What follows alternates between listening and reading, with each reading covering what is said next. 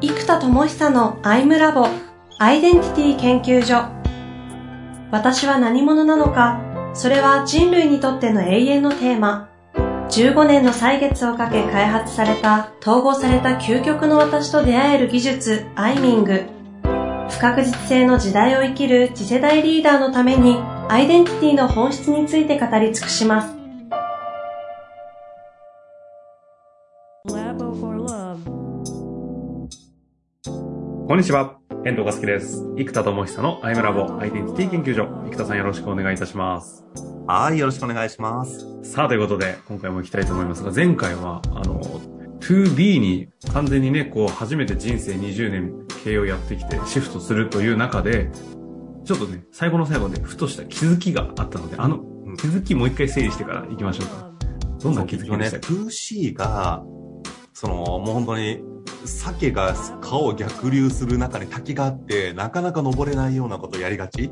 うん社会変革とか、だから高い目標を作りがちなんですよ。はいはいはい。で、そこに向かっていくと全身全霊でやらざるを得ないうん。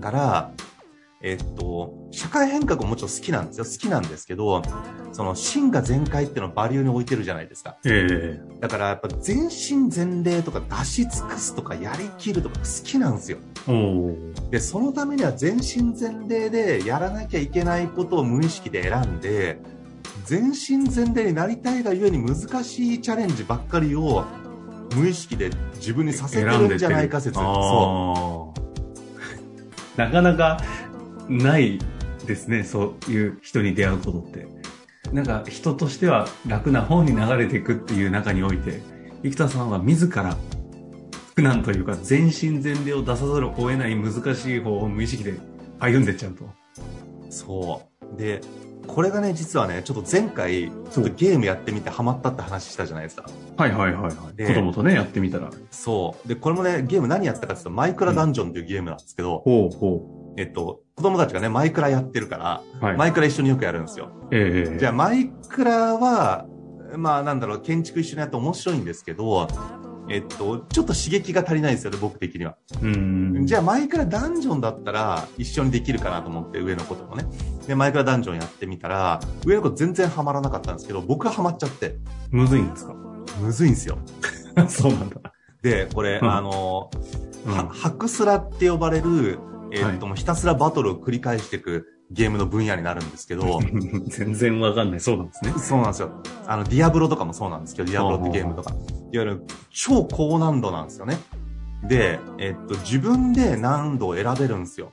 で、難度を上げると、大人がガチでやっても、クリアできない敵の強さになっちゃうので、うんうん。そのギリギリで、なんか、なんか、全滅して終わっちゃうか、クリアできるかが50%ぐらいの確率で、ギリギリクリアできるかできないかみたいな難易度に設定してやるんですよ、僕いつも。で、はいはい。例えばなんかロールプレイングゲームとかもさっきやらないですけど、買ったら絶対ハードモードとかで始めるんですよ。なるほど。なんかもうイージーとかスタンダード絶対やんないんですよ。で、最初から高難度にするからむっちゃ考えないといけないんですよ。で、あれ超むずくね？と思って、これ子供クリアできないじゃんとか思って、まあでもうんハードモードにしてるからそうかと思うんだけども、うん。その、超高難度にして考えまくれるじゃないですか。はいはい。で、そうなんか日常生きててもね、なんかね、ふとした時に、あ、じゃあこうしてこうしてこうやれば強くなるかもしれないとか考えちゃうんですよ。で、多分、その状態が好きなんですよ、きっと。ああ。な、な、何が好きなんですか？その、それを考えるプロセスそのものが。えっ、と、もう全力感ですね。全力でやっても勝てないとか、あ全力でやってもうまくいかないから、もっともっと自分を出し尽くさなきゃいけないじゃないですか。たかだかゲームの話で何言ってんだあ。って。あだから、その、フル稼働できるんですよ、頭を。あ。なるほどね。で、結局だからそれが好きで楽しいから、難易度が高いことをやたらやる。はで、出来上がってることをただ売っていく。例えば、インサイトマップをただセールスで売っていくっていうのは、そのやっぱ頭を使わないじゃないですか。使わない。コミュニケーションをたくさん取っていくことが大事になるから、うんうん多分、その、脳をフル回転してたい症候群みたいなやつがあって、で、もうだから考えてたいんですよ、多分。考えるのが大好きだから。うん。ああ、出し尽くしたいシンドロームみたいになってるんですね。そう。だから結果的に、超高難度をやりすぎて、まあ、全滅はしないんだけど、視線を何度もくぐり抜けなきゃいけないみたいな状態になって、で、多分それも、経営難になるから、むちゃくちゃ考えなきゃいけないじゃないですか。確かに。これもやっぱりね、無自覚で自分で持ってきてんじゃないかなとは思うんですよ。くその苦難、視線も、やっぱり全力で向き合ってる時は、どこかで快楽を感じてしまってる可能性があるってことですか？うーん、それは快楽はないんですけどね、でも辛い、大変なんですけど、うんただ、結果それ抜けた時に、いや、こんな大変だったけど抜けたぜみたいな、変な達成感出ちゃうじゃないですか。うん。もう絶対出ますよね。だから多分、えっと、そのなんか、認知バイアスの中で確かね、ハンディキャップバイアスみたいなやつがあるんですよ。自分にハンディキャップをつけることで、ハンディキャップ持ってるのにできたよって言うとすごいねになるじゃないですか。あで、あ。ハンディキャップがあるからできなかったら仕方ないねってなるじゃないですか。だから、自尊心が傷つかずに、自尊心がうまくいったら伸びるし、失敗しても自尊心が傷つかないんですよ。ああ、だから言い訳もできるし、できたら自尊心高まる。そう。だから、どんどん自分の中で自信や自尊心が積み上がるメカニズムになるんですよね。なるほどね、確かに。だから、あの、ほら、テストの時に、いや、全然勉強してねえぜってみんな言うやつがあれなんですよ。ああ。で、勉強してなくてできたら、お、すげえなってなるし、できなかったら勉強してないから仕方ないねってなるから、自分の能力のせいじゃないじゃないですか。っていう風に、どっちらにせよ自分の中の自信とかエネルギーが高まっていく方向になるので、有利なんですよね。はあ、はあはなんで、それをハンディキャップ症候群だか、ハンディキャップバイアスだかなんだかって言うんですけど、やっぱみたいなことも含めて、えっと、やっぱり、その、難易度が高いことが好きそもそも。そもそも好き。だから多分起業なんですよ。そもそも。まあ学生のね、時点で起業しているぐらいですもんね。そうなんでしょうね。だからなるほど。これ、共感する人って、ハンディキャップ、なんだ、その、バイアス。バイアス的なやつ？は、なんか、な、な、人間味になりそうって感じですけどね。うんその、全力出し尽くしたい症候群みたいなやつは、結構、例外的な、あの、えーいやーでもそうですかね。多で分ゲゲームとかスポーツとかもそうだと思いますよ。あアスリートとかも自分の全力を出せてる感じがきっと好きで、いや、そうじゃなかったらあんなに頑張れないと思うんですよ、スポーツって。多分ですけど。目的が確かに人によってバラバラそうですけど。なるほどね。なんかそれに酔ってるというよりは、うん。その感覚が好き。体験として。あだから全力出してる体験、だから爆笑ですよね。出し尽くして爆心して笑えるほどやってるのが好き。あ。やゆようができないのはそこありそうですよね。やゆようだったら、なんかある意味正直なそこの自分の気持ちに嘘ついちゃうことになっちゃう。だから、やっぱ、やゆはもう全力でやった方がいいですよ。やっぱり、結局のところ。いそれってやゆよって言うんですかね。や、だから、よりシビアになるじゃないですか。1日5時間しか働けないのに、このアウトプット出したってやめちゃいけないから、なるほど。時間制限が出るじゃないですか。はいはいはい。で、今だと時間制限なしで頑張っちゃってるので、それも含めて、よりハードモードになりますよね。なので、多分ハードモードが好きっていうのは、常に、常にありますね。だから、うん。実はそれがあるがゆえに、多分 2B とか、うまくいってることに、あんまり、なんつうのかな、積極的に増やそうとしないみたいなことが、きっとあるんですよ。や、な、やってる感が出なくなっちゃうんですかね。2B で、その、まあ、い普通は難易度高いですけど、生田さんにとっては結構、こう、ナチュラルにできちゃう領域だと、普通そっちで稼ごうってなりますけど、ならないのはそこなんです。そう。うーん。なんでしょうね。いや、そうなんですよ。だからそこが多分おかしいんですよ。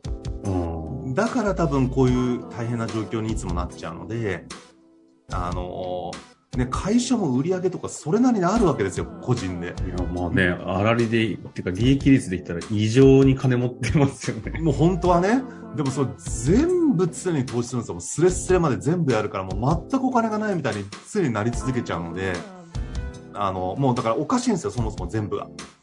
なんで、多分経営として、その、安定を作れないのも、だから全力を出す方向、だから全力を出したいのをきつい状況を無意識で求めてやってる可能性があると。じゃあ、もっと高いレベルで全力を出すようにすればいいじゃないですか。その、ハードモードにするんじゃなくって、えっと、いや、ハードモードがいいので、もっと、なんか、でかいハードモードにすればいいですよ。ちっちゃいハードモードになってるから大変なんですよ。なるほど。孫さんとか超ハードモードじゃないですか。うんうん。ね、5兆円ぐらいね、なんか投資で吹っ飛んで、まあでも5兆円利益出したからね、まあ、トントンだね っていうのもすごいんですけど、すごいんだけど、でもじゃあ、この何年もビジョンファンド頑張って、今段階で言うと、ね、まあ、トントンじゃないですか。うん。だから頑張り分ちょっと辛いじゃないですか。だからね、すごいハードモードだなとか、でうちもシステム開発大変ですけど、いつも言うけど、みずほとかね、この前もまた紹介出てたんで、うん。この間ね。で、あの、やっぱ4000億かけてあれか、みたいな、もう超ハードモードじゃないですか。だからまあ、そこまでじゃないですよね。えーだから、やっぱ自分のやってる小さな箱の小さな世界のハードモードを楽しんじゃってる。ああう。ん。今回のこの気づきのハードモードの枠の中で、自分のハードモードの中の枠でやっちゃうのを、こうちょっと工事に上げてやっていくっていう気づきからすると、こう、まあ、次回そのあたり話せればなと思いますが、なんかどういうなりそうですかね？これはね、結論が一個も出てて、うん。えっと、and we っていう概念で今置いてるんですけど、基本的にはやっぱり孤力でガンガンやるっていうのが多分強みでもあるんですけど、反面自分一人で全部を回すみたいなハードモードになってるので、うんうんなんかドラクエ5人パーティー、4人パーティーとかでやるもんを、なんか勇者一人で突撃していくみたいなやり方をしちゃうので、まあ、その分自分のね、パフォーマンスは上がっていくんですけども、総合力は全然高まらないですよね。あその、自分孤力は上がるかもしれないけど、パーティー力というか、ね、その、パーティー組んだら絶対強いじゃないですか。僧侶、魔法使いも、あ。ね、うん選手もいて。そういう、いいですね。今日最初から最後までゲームで締めくくると。そうそう。いや、言うよからね。そう。で そういうのをせずに、なんか一人で全魔法を使うみたいなことをやって、確かにそのパフォーマンスは高くなったのと、だからこそ人の教えられるってもあるんですよ。どうしたらできるようになるか。だけど、えっと、パーティー戦はあんまりやってないんですよね。うんうんだから、必ず何かをやるときに、we で、誰かと一緒にやってるものしか続いてないんですよ。例えば、ね、このポッドキャストも、遠藤さんとずっと一緒にやってるから続いていて、うん。これ誰かと一緒にやってなかったらもう絶対終わってますよ、途中で。なるほど。だから、誰かと一緒にやってることしか続かないし、うまくいかないじゃないですか、物事って。当たり前なんだから。うんうんだから、それを再度考えるときは、and we で、このプロジェクトを誰と一緒にできるのかとか、あのー誰かと一緒にやるためにプロジェクトを作るってなんて、ちょっとずれちゃう時があるんですけど、うんうんうんちゃんと自分の芯とかど真ん中から、そこからブレない範囲で、誰かと一緒にやる。で今回のアイアイデンティティアニメーションも、アニメーションをうち作れないので、そのハリウッドのチームと、アンドウィーで一緒にやるじゃないですか。で、クライアントも一緒に作るじゃないですか。だから3社で一緒に作ったものが、アイデンティティアニメーションになるんですよ。